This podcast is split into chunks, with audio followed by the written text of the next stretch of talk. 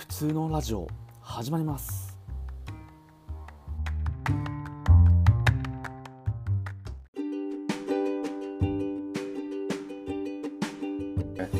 なるほど。それはトマトに限ってカリウムっていうのであって、まあ、例えばさつまいもとかそのネギとかオクラとかでもカリウムっていうのはやっぱり食味に影響してくる可能性っていうのは高いんですかね？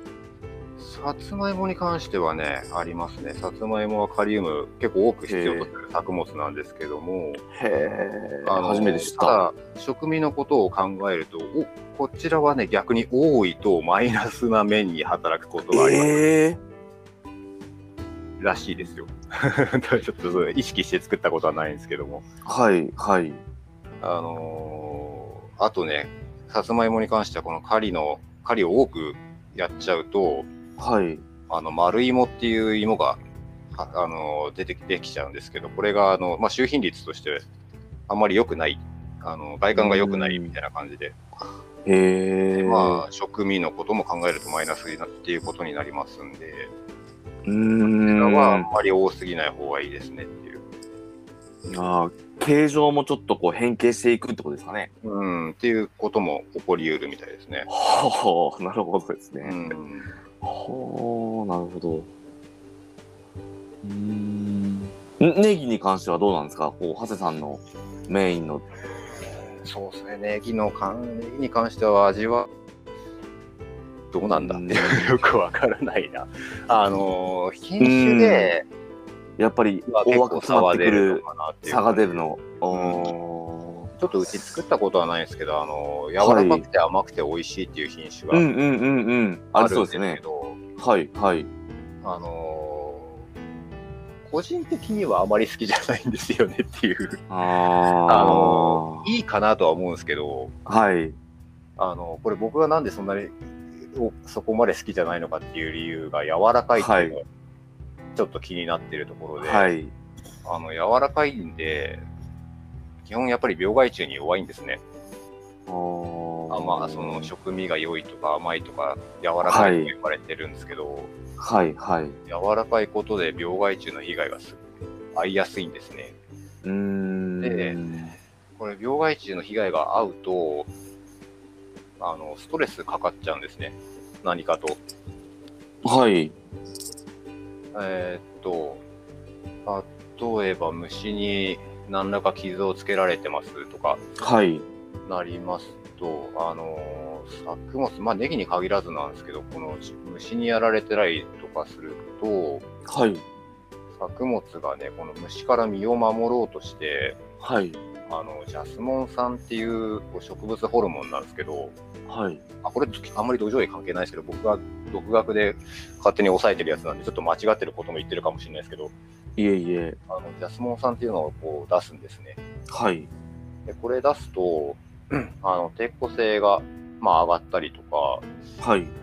あと何だったかな、えっ、とね、天敵を呼ぶものにもちょっと一役買うのかな。ジャスモン酸単体ではないんですけど、うーん。だったりとか、自分の体をちょっとまずくして、うんうん。食べても美味しくないよみたいな感じにしたりとか、はい。っていう面がどうもあるらしいんですけども、なるほど。うん、でう、ん。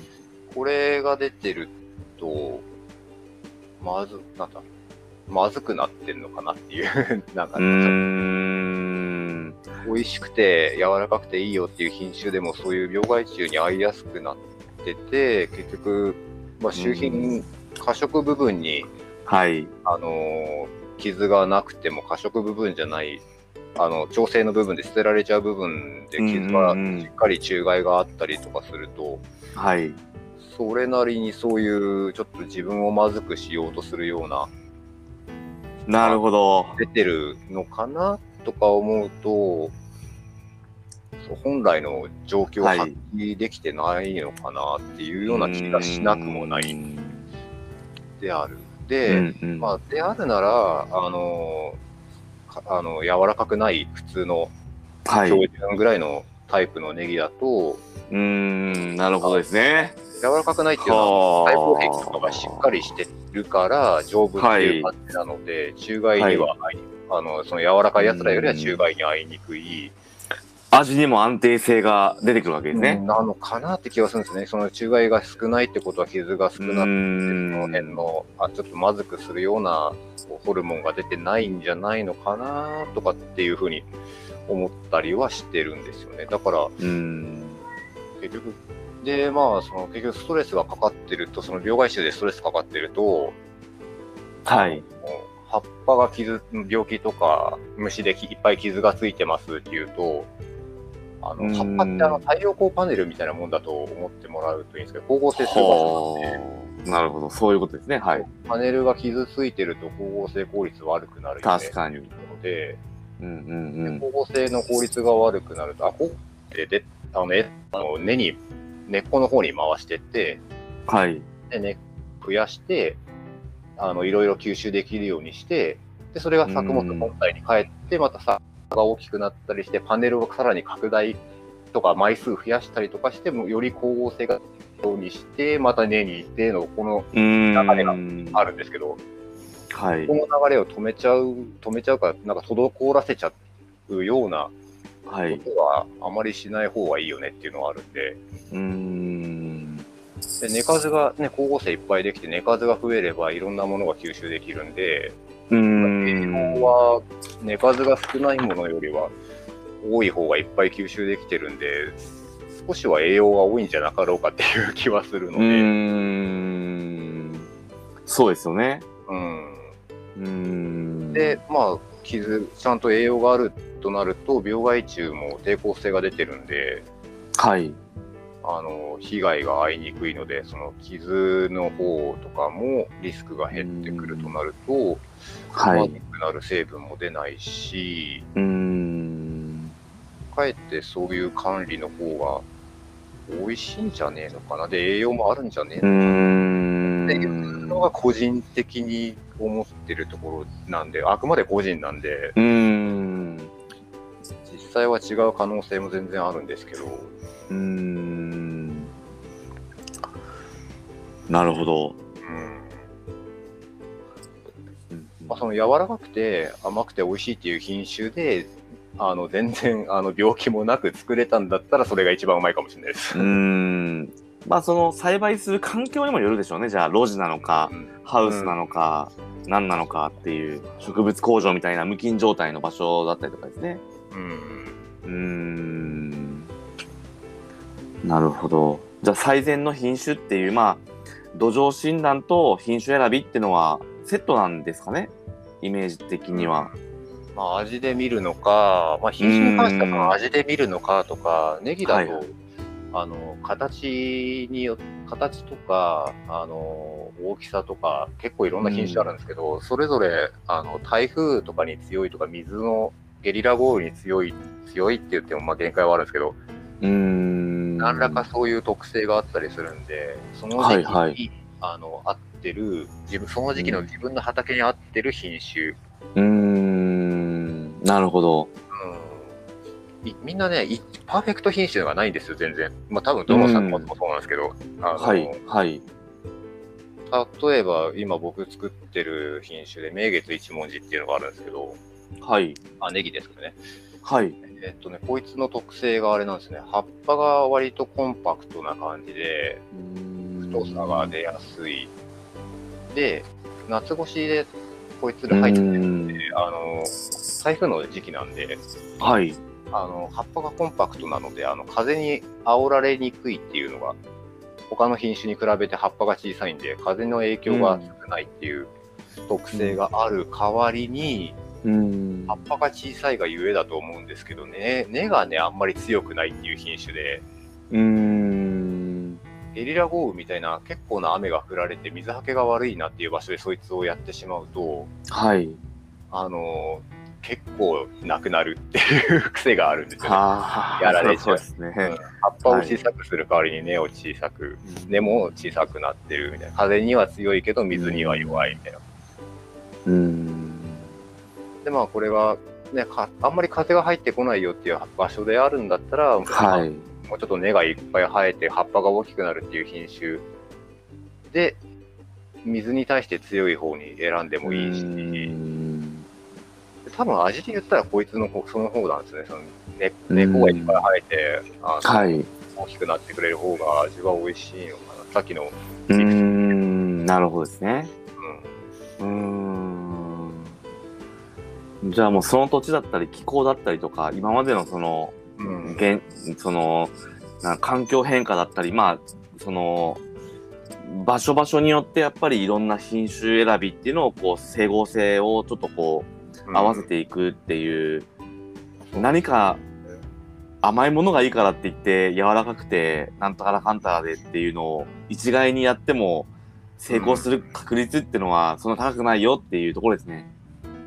そうですね。なうん。自分の畑って、なんていう何枚か畑持ってると分かると思うんですけど、あのはい。みんなそれぞれの畑で弱点があるありますね。ここは風がすごい来る、うん。嵐がすごい来るみたいな、はい。ただ水はけはいいんだよな、みたいなとか、はい。はい。それぞれ一応一旦があるやつらなんで、で、あと、うそんの何月にここに何が入るみたいな組み合わせで、の畑の弱点が一番出ないシーズンに、あの、適したものを入れてあげるっていう使い方、畑の使い方ですけどね、これはね。うーん。畑の使い方に品種を適合させていくっていうのとうか、ん。僕はそんな感じなんですけど、うん。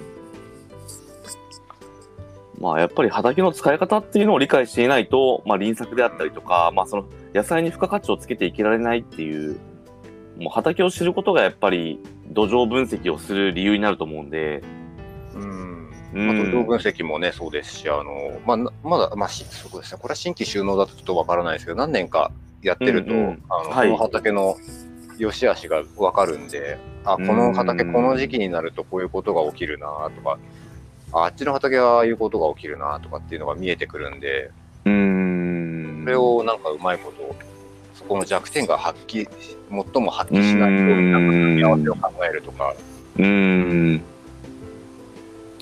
ですね。で、まあ、そういう弱点が発揮し、発生しなければ、しないような環境にすれば、その作物自身も、あの、病害が減った状態で臨めるんで、はい。まあ、味とかにも、方にも、栄養とかにも、良い影響はあるんじゃなかろうかという。うーん。なんか僕の今こう話した感じだともうパート1からまあ要は土壌と栽培からの話の流れで言うとやっぱり畑をよくえ自分はなんでしょうねこう客観的にやっぱりどうなのかなって見てたと見てた部分もあってえ。でやっぱり本当にしがみついてその畑のことを知らないとやっぱりそれに合った品種だったりとかちゃんと観察してないとちゃんとした対処できないなって今思っててうん。だから本当にその畑を知るっていう言葉って深いなと思ってるんですよ。うん、そうですね。うん言うのは簡単ですけど、これすごいなんか、うーんだって的外れなことしたら 的外れな無意味な輪作になるわけじゃないですか。えねえだからハセさんからそういう話聞いてよかったなと思ってます今。ーいや、僕もまだまだ、全然まだまだなんですけどね、失敗してますから、やっぱり全然今でも。いやいやいや。まあけどネギをねやっぱりこういろんな品種で結局まあそのどこでどのタイミングで何をっていうのは熟知されてると思うんでそうですね。自分の畑だは、自分が一番熟知してなきゃいけないんで、うーんで、まあ、その畑の、その、なんていうんですか、この風土的な風がこういう風に入ってくる。いつも台風の時は、この、はい。あっちの方向から風が入ってくるからとか、うーいうものとかんあの、傾斜がこういう風風になってるから、そこら辺が水溜まるんだよな、とかはいはいはいはいはいはい。そういう、なるほど。うんうんまあ、なんか、目で見える部分と、うまあこのん空気のようなか風の流れみたいなこうそこに立ってみないとわからないものとかもあるんで、うんそういうのをちゃんと把握しながらでこう土の中の土壌上の養分の状態なんかもちゃんと把握してうんでさらにあわよくば穴を掘って断面も見てみたいよねっていう ところで、さすが。うん、こう断面を見てもね、結構いろんなことが分かったりするんですよね。みたいですね。うーん。あここに硬い層があるんだなとかっていうのも見えたりするんで、うーん。じゃあ次はその断層について、あの、ハッサンには勝って。まだそんなに、僕全然まだキャリアがないんで、まだ穴掘っていやいやいやいや断面見てるのだって2、3回ぐらいしかまだないんで、全然キャリアがないから、いあんまり詳しくは語れないので。うん僕も次のあれで話すと、その、あの、幸運期でだいたい20センチぐらいまでしか掘れないんですよ。僕が持ってる。うん、そうですね。うん。大体トラクターはそんな感じですよね。そうですよね。だからそこ以上のものっていうのはもう、あの、特殊なものを使って掘り起こすわけじゃないですか。そうですね。機械でやるんであれば、プラスオイラーとかサブソイラーそうですよね。がついてるもので、ぐわーっと力技でやったりとかはい。ですね。まあ、あと、他にもそういう機械はあるんですけども。うんうんうん。なのでそこのメリット、デメリットだったり、あの、何に、それは、うんその輪作と一緒で無意味な、ね、あの、掘削は、掘削といったら幸運っていうのは、あの、必要最低限がいいかなと僕個人的には思ってて、うん。あのーさつまいも作るのにプラスオイラーとか大型を使ってやるっていうのも時間もかかるし手間もかかるしって考えたらもうあまりこう時間をかけずにそういった幸運だったりとかっていうのをまあ20センチ以降の世界と20センチまでの世界でいろんな適合作物ってあるんじゃないかなと思ってて。うん、まあでもね、大体ね、その2、30センチぐらいに硬い層があると、大概水はけが悪いんで、うーんなるほどね。大概の作物は水はけ悪いのが苦手なことが多いので、じゃあ、やってしまった方がいいっていう場合の方があるわけですね。そうですね。ただ、ここで、あの前編でちょっと言ったんですけど、あの、じゃあぶ物理性の改善のところで化学性のことを見なくてもいいのかいっていうところで見といた方がいいですよっていうのはさらって言ったんですけど、はいはいはい。使う機械の種類によっては、うーん。まあ、サブソイラー、あ、プラスオイラーか。プラスオイラーとかそうなんですけど、あ。のはい。深い層の土をちょっと持ち上げてきて、あの、表層に近い2、30センチのところと、ちょっと混ざるような感じのことをするんですね。うーん。それを入れて、こう、あの、硬い層をぶっ壊すと同時に、下にある層、土の層を上にちょっと持ち上げてくるのがあって、うーん。で一般的にはその下の方にある層の土の方が養分が薄いんで、で、表面の2、30センチぐらいは普段石肥が、肥料とかが巻かれているので、そこは養分が多めだったりするんですけど、これが混ざるとはい。養分を希釈するっていう効果が起きるんですけども、はい。これが、あの、あんまりも、上もあんまり養分がないのに、それをやってしまうとさらに薄くなったりするみたいなうーん。ことも起きると、あの、水はけ良くするためにそれをやったら、かえってなんか成長悪くなっちゃったぞみたいな事例もちょっとあったりはするんで、はいはいはい。一回かます前に今、ここの層はちゃんと養分が、あ、表層はちゃんとしっかり養分があるのかなみたいな風のが分かって。分かってれば、いや、じゃあやっても大丈夫かってなるんですけど、あんまりないので、ないのにやっちゃうと、あ、ちょっと薄まる可能性ある、さらに薄くなっちゃう可能性あるなってなると、ちょっと別のことを、まあ、施工するにしても、ちょっと他の策も合わせてやんなきゃダメかなとかってうーん。判断もありますので、なるほどですね。じゃあ次回その話をちょっと詳しくまた聞かせてもらってもいいですか？あ、今度そこ？なんか続くみたいな、こう、第2弾みたいな感じに。いあやー、まあはい。はい。まあ、機械とかね、他のものも 合わせながら。んですね。はい。ということで、あの、今日は、あの、輪作と野菜の付加価値ということで話してまいりましたけれども、そうね、個人的なありがとうございました。うん。個人的な、あのーと言っても、土壌医目線でね、ハゼさんに語ってもらいましたけれども。いや新米なんで大したいいんじゃないですか。いやいやいや。ということでね、えっと、両層土壌医の会会長の長谷川智重さん、ね、僕は長谷さんと呼んでますけど、同級生で、ね、ちょっとこういう形で、あの、マッチングさせていただきましたけども、本当に今日はありがとうございました。はい、ありがとうございました。